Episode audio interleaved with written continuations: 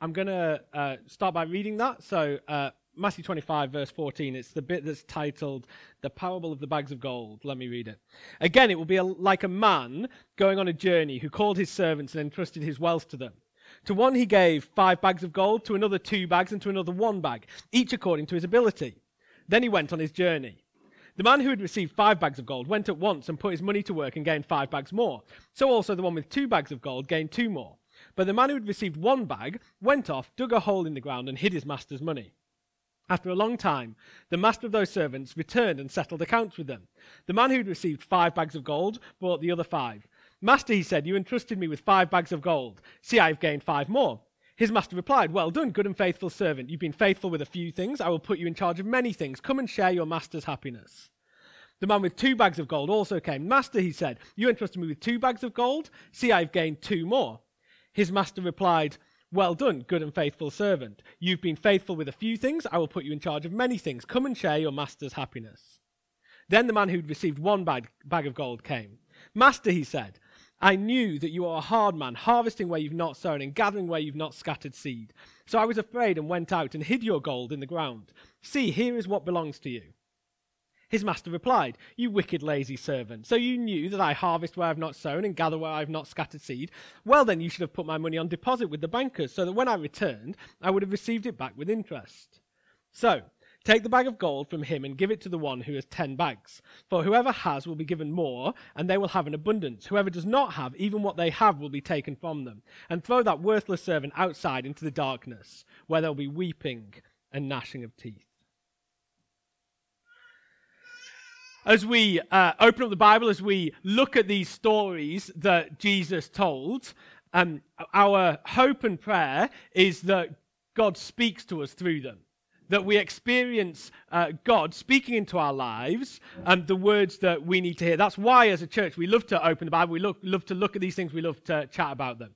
Uh, and as we do that, we also want to remember that um, this week there's a group of guys from Grace Church who are down at Word Alive. Um, so uh, they're down there. There's um, about half the church, um, are uh, down in Wales at the moment. Um, but we're praying the same for them as we're praying for ourselves. We're praying that as they meet um, hundreds of miles away, that God will be there speaking words of life into them, that they will come back refreshed, built up. Am I breaking something? Is it me? um, yeah, that they will come back refreshed uh, and uh, that God will have worked in them. So I'm going to pray that that happens because none of that happens um, by me being brilliant um, or uh, simply by us being attentive. It happens through uh, God doing what He's always done, which is speaking words of life into our uh, world. So let me pray that that will uh, happen this afternoon for us and for those guys down in Wales. Father God, we thank you that um, you are a God who uh, speaks things that aren't into being.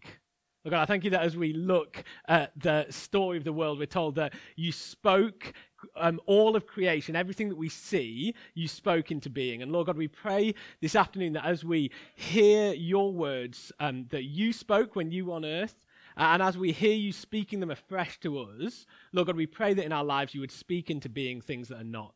We pray that you would be uh, changing us, transforming us, encouraging us, uh, um, giving us what we need, maybe things that we don't even recognize that we need. And Lord God, we would pray that we would experience the creative uh, and life giving power of your words this afternoon. And Lord God, as we pray that for ourselves, we pray that for those uh, guys that are down in Wales um, at that Christian conference this week. Um, Lord God, we pray that as they meet with other Christians, you would be speaking um, into their lives. That it would be a time of encouragement, a time of challenge, uh, and a time where you continue to do your good work uh, in them during this week. Yeah, Lord God, I pray that you would uh, give us um, supernatural powers of concentration, and I pray that you would enable us to be able to um, recognize the words that you're speaking to us this afternoon. Amen. So, um, as Amy said uh, at the start, this is the last week we have. Uh, we're going to spend looking at these stories Jesus told.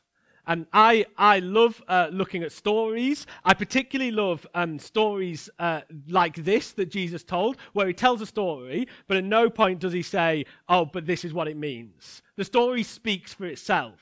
It's as we sit and wrestle with it and think about it that we experience God speaking into our lives. And, and as with all these sto- other stories, as we look at this story, we're going to find God challenging the way that we view ourselves. So, so who is it that we think we are? We're going to find God challenging who we think He is. What, what kind of God is the God who created the heavens and the earth? And this, we're going to find it challenging what we think that Jesus is doing. See, that's why Jesus told these stories. These stories are often um, different to what people expected God to be like, what people thought they were like, and what people thought Jesus was doing. So we're going to find him turning some of those things uh, upside down. So, so, let's just check that we've got our head around the story to begin with. So, so this is the story, broadly speaking. There's a rich man. He's got, he's got loads of money, like unimaginable amounts of money, um, like bags and bags of gold, you know, just the kind of things that we all have hanging around. Uh, and so he's got these bags of gold, and he's got these uh, servants, and he's going to go away on a long journey. So he's like, right, I'm going to put this, I'm going to give this to my servants, I'm going to look for them to put that money to work, for them to invest it. Uh, and so he, he gets people in. He gets the first servant in, he gives him five bags of gold, and he says, Go take it. Next servant, he gives him two bags of gold. Last servant, he gives him one bag of gold. So they've all been given what is a large amount of money, but not exactly the same amount of money. And, and having done this, the first servant goes out and he takes these five bags of gold and he puts it to work. Uh, and he earns more. So he turns that five bags of gold into ten bags of gold. Same happens with the servant who's given two bags of gold. But the servant who's given one bag of gold does something different. He, he takes it, he digs a hole, he puts it in the hole, and he just leaves it there. Now, now we're told in the story that the master is a, is a long time. So he goes on this journey, and it's a long time. He's away for a long time. Uh, and eventually, after this long time, he comes back. Uh, and he calls his servants to him, and he says, Right, what have you done with the money? Uh, and so the first servant says, Well, look, I took the money you gave me, five bags of gold, and I've turned it into ten bags of gold. And the master says, Well done, you've done a good job. Come now, I'll, I'll put you in charge of more things, seeing as you prove yourself faithful to that, and come and share in my happiness. A very similar thing happens with the second servant. He says, Look, I took you two bags, I've turned it into four. He says exactly the same thing to that servant. He says, You've done well. He says, I will put you in charge of more things, seeing as you've proved yourself faithful with that. Come and share my happiness. But with the third servant, something different happens. So the third servant comes in and he starts off the bat by going, "Well, let me let me explain what I'm about to say." We all do this, don't we? You know, when you when you've got some news that you don't really want to want to share, you start with like the preamble of like, just so you understand why I haven't done the job. Here are all the reasons. And he starts with that preamble, why I haven't done the job. And he says, "Well, I knew that you were a, a harsh master." Now, if you're looking to like justify having not done a job, I'd, st- I'd suggest not starting with a criticism of the person who asked you to do it. But anyway, this, this servant doesn't do that. So he goes in and he says, I knew that you were a harsh master. I know that you um, reap where you haven't sown, that you harvest when you haven't scattered seed. In essence, he's saying, Look, I know that you want something for nothing. Um, and so I, was, I was worried about this and I was scared, so I buried it in the, in the ground. Here's, here's a bag of gold. Now, the master is less than impressed with this. He, he's furious. Uh, and he, he questions, he says, Well, if you knew that that's the kind of person I am, if you knew that I was hard and difficult and that I wanted to get something for nothing, then why didn't you at least put it, give it uh, to some bankers so they could invest in, at least I'll have something back for it? And so he takes the bag of gold away from that and he gives it to the person who had been given five and, and has ten. That, and has that servant thrown out. That, that's in essence the story. Now, as with all these stories, the first thing we've got to say is Jesus is not trying to teach us lessons about investment. Okay, what we do with these stories often is we just go, we go, oh well, you know, that doesn't seem like a very sensible way to do it, or maybe you shouldn't do it like that, or is it right for someone to invest their money and expect? That's not the point of the story. The point of the story isn't trying to make a point about how we invest our money. Okay, that, that's not where we're going with this. In fact, we, we actually get told and we get shown very clearly what this story is about. If you just cast your eye down at the, the Bible in front of you, then you will, you will see that the context where this story comes makes it absolutely crystal clear what it is that Jesus is talking about here. If you look at um, chapter 25, verse 1, then you can see what he's talking about. He says, At that time, the kingdom of heaven will be like. And then when he says in verse 14, again it will be like, he's still talking about the kingdom of heaven. So Jesus is here trying to teach us something about what the kingdom of heaven is like. So that's the point of the story. He's trying to teach us something about what the kingdom of heaven's like. And if you look just before that story, so there's a little bit on um, the beginning of page 994 that says the day and hour unknown, then you'll start to see what's going on. Because Jesus just said, no one knows the day when the kingdom of God is going to finally come, when the kingdom of heaven is going to come. That moment where Jesus is going to return, he's going to usher in the kingdom of heaven. He started by saying, Look, none of you know when that's going to be. It's unknown. Nobody knows what's gonna, when that's going to happen. And then he tells three stories the parable of the ten virgins, the parable of the bags of gold, and the sheep and the goats. He tells these three stories. And all those three stories are about the same thing. They're about how do you make sure that you're ready for the moment when that happens. That's what the stories are about. It's, they're, they're really straightforward. They're three stories about what's going to happen when Jesus returns and what, how do we live now knowing that one day the kingdom of heaven is going to come. That's what this story is about. So if you want to know what this story is about, you can see just by looking at what's around it, it's about the fact that the kingdom of heaven is one day going to come.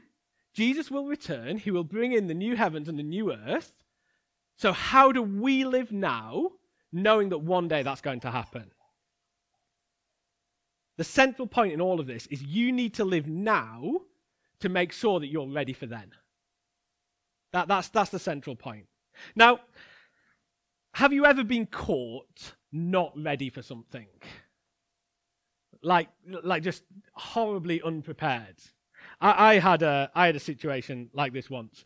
Um, I mean, I'm sure I've had many, but I had one that, that's particularly memorable. So um, when I was in Hartlepool ten years ago or whenever it was, um, I decided I was going to leave the job that I was in at the time, and so I got to the point where I was like, I need, I just need to find something to do. Like, apparently, bills need to be paid, and so I've got to work. So I need to find myself a job, and so I just applied for any old jobs. I was just like, just took applications out anywhere, see, see what comes from it.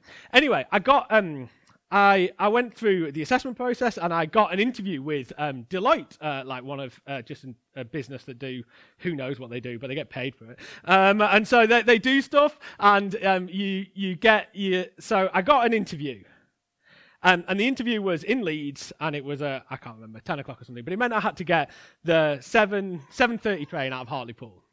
So I I the night before I kind of thought, well given that this is like a corporate world of which I know nothing about, the only thing I do know is that you're meant to like look somewhat respectable in those kind of businesses. So I was like, it's not a problem. What I'm going to do is I'm going to get up in the morning, I'm going to have a shave, make myself look respectable, get, get ready for this interview. So I get up in the morning at like half six or whatever it is, and, and I get out my electric razor. I'm always an electric razor kind of guy because I just can't bother shaving. Um, so I get out my electric razor and I start to shave, uh, and the battery runs out halfway through me shaving my beard. So I've got half a beard at this point. Uh, and I'm like, I'm like, right, well, this is okay because I'll just find the charger. So I look around for the charger, can't find the charger anywhere for my electric razor. So I've got this like half beard, and I'm like, what do I do? I'm like, I know it's fine. I'll just have to wet shave. Like that's the only solution to this problem. So I'm like, but I don't have any shaving foam because I don't. So I was like, it's fine. Sarah must have some. So I look around. Sarah doesn't have any shaving foam either. So we have no shaving foam, and I have no electric razor, and, and I have half a beard, and the, and the clock's ticking. Um, and so Sarah um, she must love me very much. She legs it up to the top of the road to like the local Tesco Express, and she finds like this can of shaving foam. She like buys it and comes back with it. But by this point, if I don't get in the car and drive down to the train station, I'm not going to get on the train to get to the interview. So it doesn't matter how clean shaven I might be because I'm not going to be there. So, so she's like, look, I'll tell you what. What I'll do is I'll just put like a razor and the shaving foam in a bag, and you'll just have to do it in the train on the way right? So I'm like, this sounds like a good solution. So I get it all, I get it all there, and I put it in the bag, and I get down there, drive down, get to the get to the train station, get in the train. All the toilets are locked the entire uh, the entire journey. They're all out of order for some reason. Apparently, there's no running water in the train, so I couldn't actually get into a toilet uh, on the train to sort out my beards. Um, so I just had to go to the interview like that. Like that was all I could do.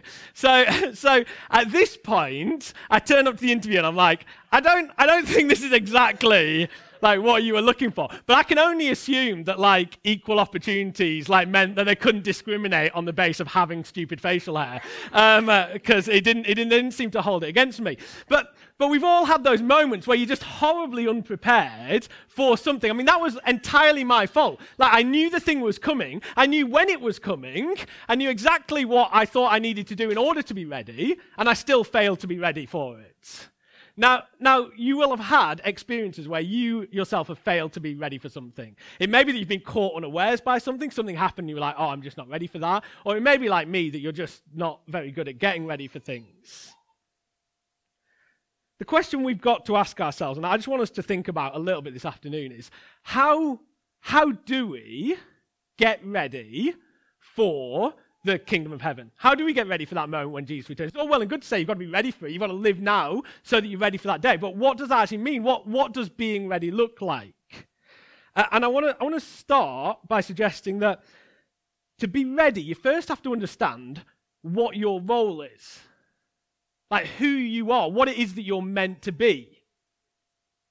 Imagine that you're in a, in a play. You're in a, you're in a play. Uh, and you spend, you spend weeks and weeks learning your lines at home, you know, going over them and over and over them and over them. And you've learned all the lines, and you turn up to the play, and I don't know, it's Romeo and Juliet, because that's a play that I've heard of. Um, and so, and you're there, and you've learned all the lines to Romeo, only to turn up and be told, oh, actually, you're playing Juliet. Like, it's not that useful. Like, you're not ready because you didn't understand what your role was. Even worse, worse, imagine if you turned up and they were like, oh, actually, you're on lighting. It's like, that, okay, I've learned all these lines, but I know nothing about lighting. Or even worse, you turn up and you're like, you're not actually in a play, we've signed you up for the curling team. Like, you know, like, like, you know, you can't be ready if you don't know what your role is. Like, what is it that you're meant to be? What is it that you're meant to be doing? And I, I think that that's part of the issue that humanity's had throughout history. That, that's been humanity's problem, hasn't it? Like, we just don't know what our role is. Like, what am I supposed to be doing? Who am I meant to be? What kind of life am I supposed to lead? We, we tend to think our role, our role is the role of master. That's the role we want. That's the role we spend our life trying to live up to and to be. We, we think, my role, I'm the one who gets to call the shots. We act as if we're the ones in control and everyone out there is out there primarily to serve us. That's the purpose of everything else. Okay, I'm the important one, I'm the master, everything else is about how it relates to me. So other people are only worth knowing to the extent that they make me happy. And that, that might sound brutal, but like that is pretty much what passes for like wise sage advice at the moment, isn't it? You know, just you know, avoid toxic people, uh, surround your life with positive people, with people who make you happy. Now that's what we say. Because we want the role of master. Everybody else is a servant to me. Their role is to make me happy. The world itself exists to meet my needs, to make me feel happy and content. And that's why we feel personally affronted every time our life doesn't turn out the way we think it should do. Because the world isn't living up to what it's supposed to do. The world isn't meant to make my life hard, it's meant to make it easy. The world isn't meant to make me sad, it's meant to make me happy. I'm the master, everything else exists to serve me. We even impose this view on God. God exists to make me happy. That's, that's how we think about it. And you see that all the time because one of the common arguments people have against the existence of God is well, if God exists, then why is there so much suffering in the world? You see, what sits underneath that is this view that God exists primarily to make me happy. And because I'm not happy, he can't exist. We apply it to everything. We're the master, everything else is there to serve me to make me happy.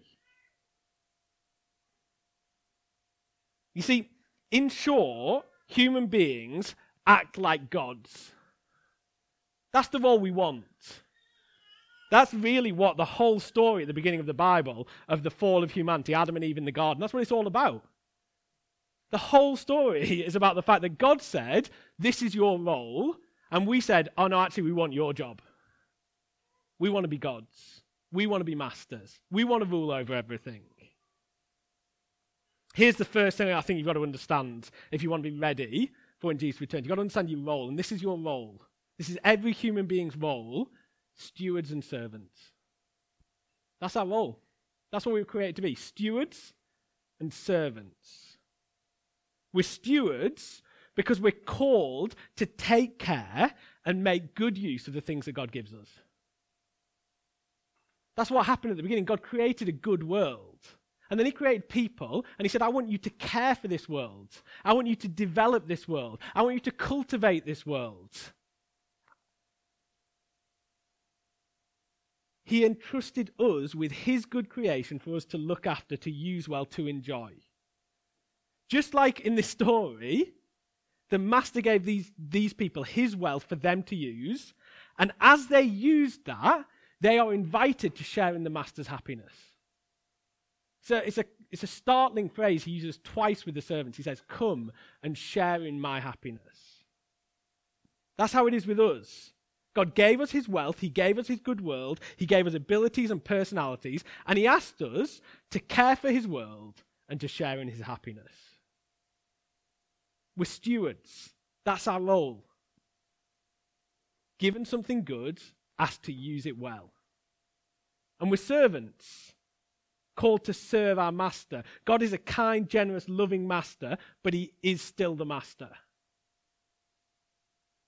He's the master because he's the one who created everything. He's the one who sees everything and rules over everything. Our role is to care for God's creation, to serve the God who loves us and generously gives us good gifts for us to use and enjoy.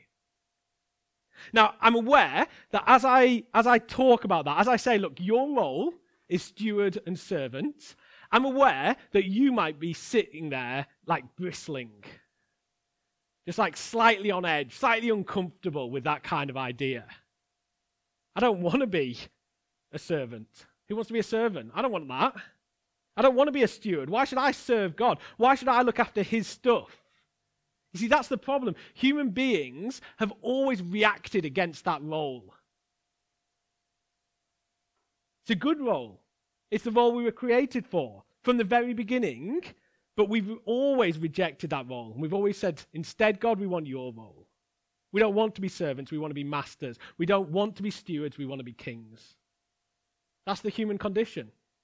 Created to be servants and stewards, desperate to be masters and kings. The problem is, we're not very good masters and we're not very good kings. We're not very good at it. And you don't have to take my word for it. You might be sitting there thinking, I'd be a pretty good master and king. Thank you very much. But the story of human history is we're not very good at it. Because good masters and kings, well, they're like God. They're generous. A good, a good master and a good king is generous. But we're not. We're selfish. We're greedy. Good masters and kings, they look after their kingdoms, but we use and abuse our kingdom. We exploit people, we damage our world. Good masters and kings rule fairly and wisely, but we are often unfair and unwise. We often lack the knowledge and discernment to rule well. If you want to if you want to be ready for Jesus' return, you first need to understand your place in the story. And your place is not God's. Your place is not the place of the master. Your place is steward and servant, not master and king. You see, that's the first key to being ready. You've got to understand your role. The second key to being ready is understanding who God is, or, or more specifically, what God is like. Why does the third servant makes not invest the money? Like, why does he fail to be the servant and the steward that the master wanted him to be? What is it that goes wrong? Well, he tells us why he thinks he doesn't do it.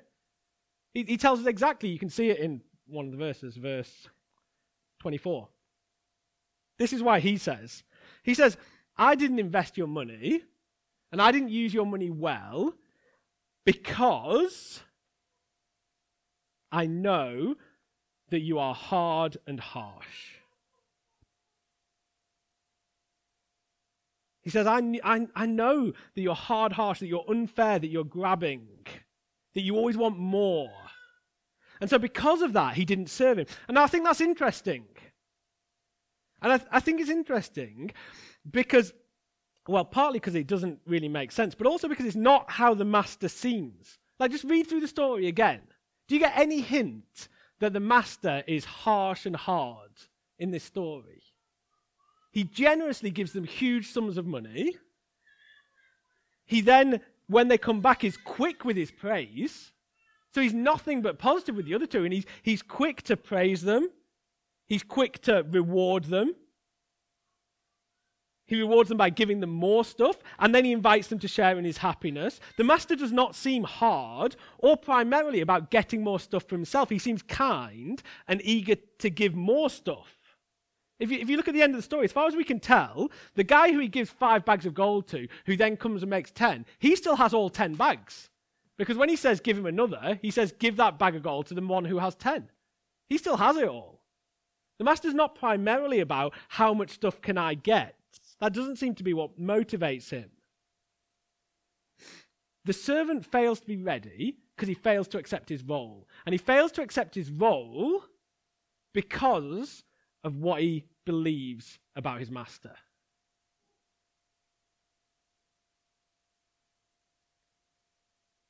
He misunderstands the character of his master.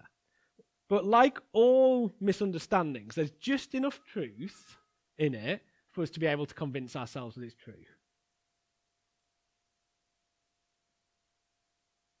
Because the master does ask him to take his money and make more. And you can imagine how the man could talk himself into it. You can imagine him sitting at home with his bag of gold and saying, Why should I work when the master's not working? Why should I try and make more money? He's not doing anything. If he wants it, why doesn't he go out and do it?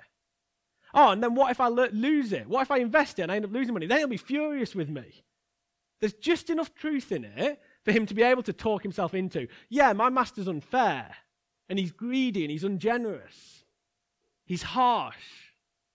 There's just enough truth for him to be able to justify, actually, I'd be better off just burying it and not doing anything. You see, that's not what's actually going on here. But you can see how he could convince himself. The master's offer is actually mutually beneficial. The servant gets paid and is able to share in the money which is made. The master's heart is not hard, intending his, to use his servants for his own gain, but rather to involve them in his work and ultimately his happiness. The servant interprets what is going on in a certain way and so misunderstands the heart of the master. And because of that, at the end of the story, he misses out on the rewards. He misses out in sharing in the master's happiness. So, if the first thing we need to do to be ready is we need to understand our role as servants and stewards, the second thing is we need to have a right view of God. If we're going to be able to be servants and stewards in the right way, we need to have the right view of what God is like. It's easy to think that God is a certain way. It's easy for us to fall into the same trap this servant does here, to start thinking of God as a hard and harsh master, always wanting something for nothing. Constantly calling on us to do more and more for him. We can become afraid of God. Like God is just looking down on us, looking for us to slip up, looking for us to get something wrong.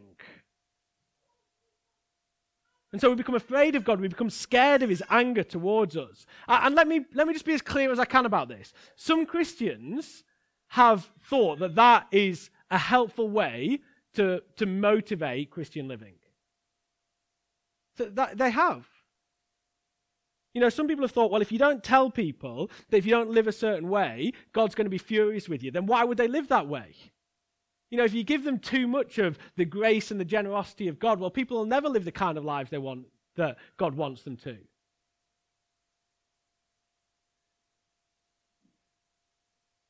But this parable is really helpful here.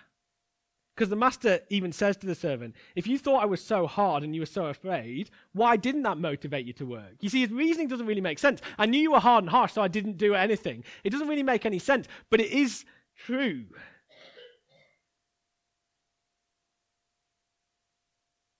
Because although we'd think if you were scared of your master, you'd work really hard, the truth is that's not how it works.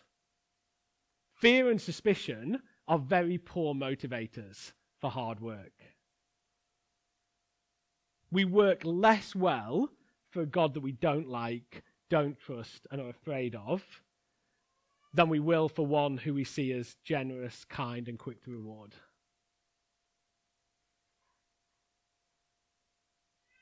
It's the grace of God which motivates us to work hard for Him much more than being afraid ever will. It's when we recognize that God calls us to steward, steward, His stuff and serve Him as a way of inviting us to share in His happiness. That's when we'll be motivated to live our lives working hard for Him. A view of God where He is just up there looking to catch us out for something, calling on us for more and more, quick to be angry. It's an, it's an untrue view of what God is like, and it will not motivate you to live the kind of life God wants you to live. Which I suppose brings us to the crux of the matter. What's this story all about? Why did Jesus bother telling it? When it comes down to it, maybe our greatest enemy, maybe your greatest enemy, when trying to be ready for Jesus' return, maybe it's nothing more sophisticated than just laziness. Maybe that's your greatest enemy when it comes to being ready for Jesus' return. It's easy to think that, oh, the things that make it hard to be a Christian, well, they're things like suffering, doubts, persecution, temptation. You know, they're the things that make it hard to live the Christian life. What if it's what if they're not? What if the thing that makes it hard to live uh, a Christian life is just laziness?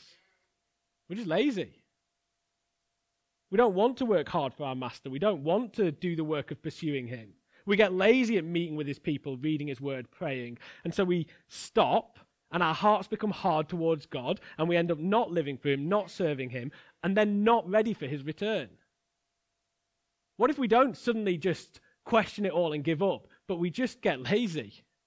We just stop doing the stuff, find ourselves nowhere and not ready. We don't want to love other people. We can't be bothered. It just feels like hard work. Much easier to stay at home with a book or a computer game or Sky Sports. So we become selfish self obsessed and end up not living for Him, not experiencing Him, and then, crucially, not ready when He comes back.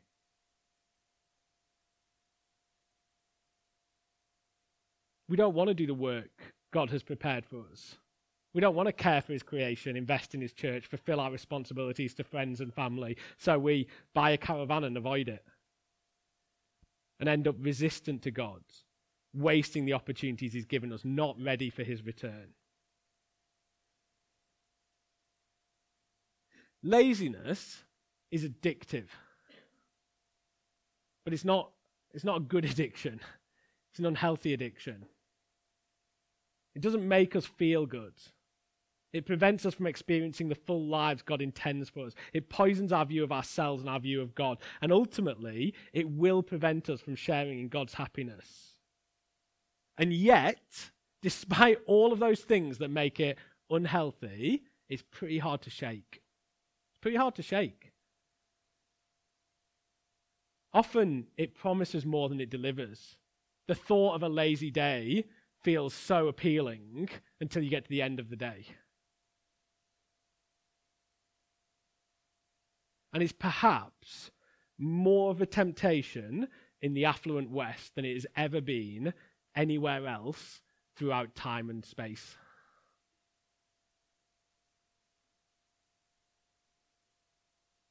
Because what is it in this story that the third servant does wrong? And why is it he does wrong? Doesn't kill anyone, doesn't steal anything. What's it that he's criticized for? It's just laziness. He just doesn't do what he's supposed to do. He's just laziness, lazy, and his laziness prevents him from sharing in the master's happiness. I'm going to wrap this up. And I just think the challenge is, is really, really straightforward. Uh, and it's this don't waste your life. That's the challenge. That's why Jesus tells the story. Don't waste your life. God created you to know Him, to enjoy Him, to care for His world, to serve Him. If you fail to do that, you will waste the life that God gave you. Our world is full of people who feel like they've wasted their life. It's at the heart of much of the apathy and lack of, of motivation which characterizes millennials and iGens. It's at the heart of most midlife crisis, crises where you sit there and go, wait a minute, what have I even done with my life? It's at the heart of most people's regrets as they reach the end of their lives and look back and think, what did I even do? It's depressing to waste our lives, but it's really easy to do. You do it one day at a time. You waste a day, and then you waste another, and then you waste another. Don't bury what God has given you. Use it. Use it to know and enjoy Him. Use it to serve Him. Use it to care for His world. And as you find your role as servant and steward, you will find yourself able to share in God's happiness now and ready to be welcomed into his new creation when he returns. Let me pray for us as we finish.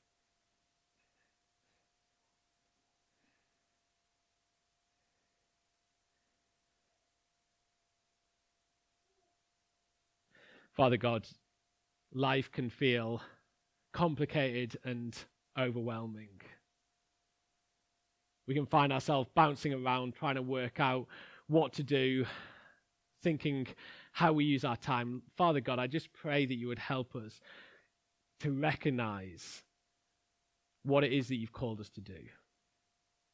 I pray for those of us here today who don't know you, who are maybe just unsure what they even think about you. Lord God, I pray that you would help them to experience your goodness and your generosity, and through that to find themselves eager to take up their role as somebody who knows you, who loves you, who serves you, and who cares for the world that you've made. And Lord God, for those of us who do know you, I pray that you would help us to fight against our laziness.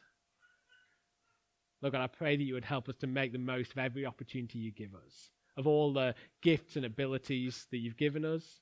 And I pray that in doing that, we would find that we increasingly share in your happiness so that one day, at the end of time, we can stand before you and hear you say to us, Well done, good and faithful servant.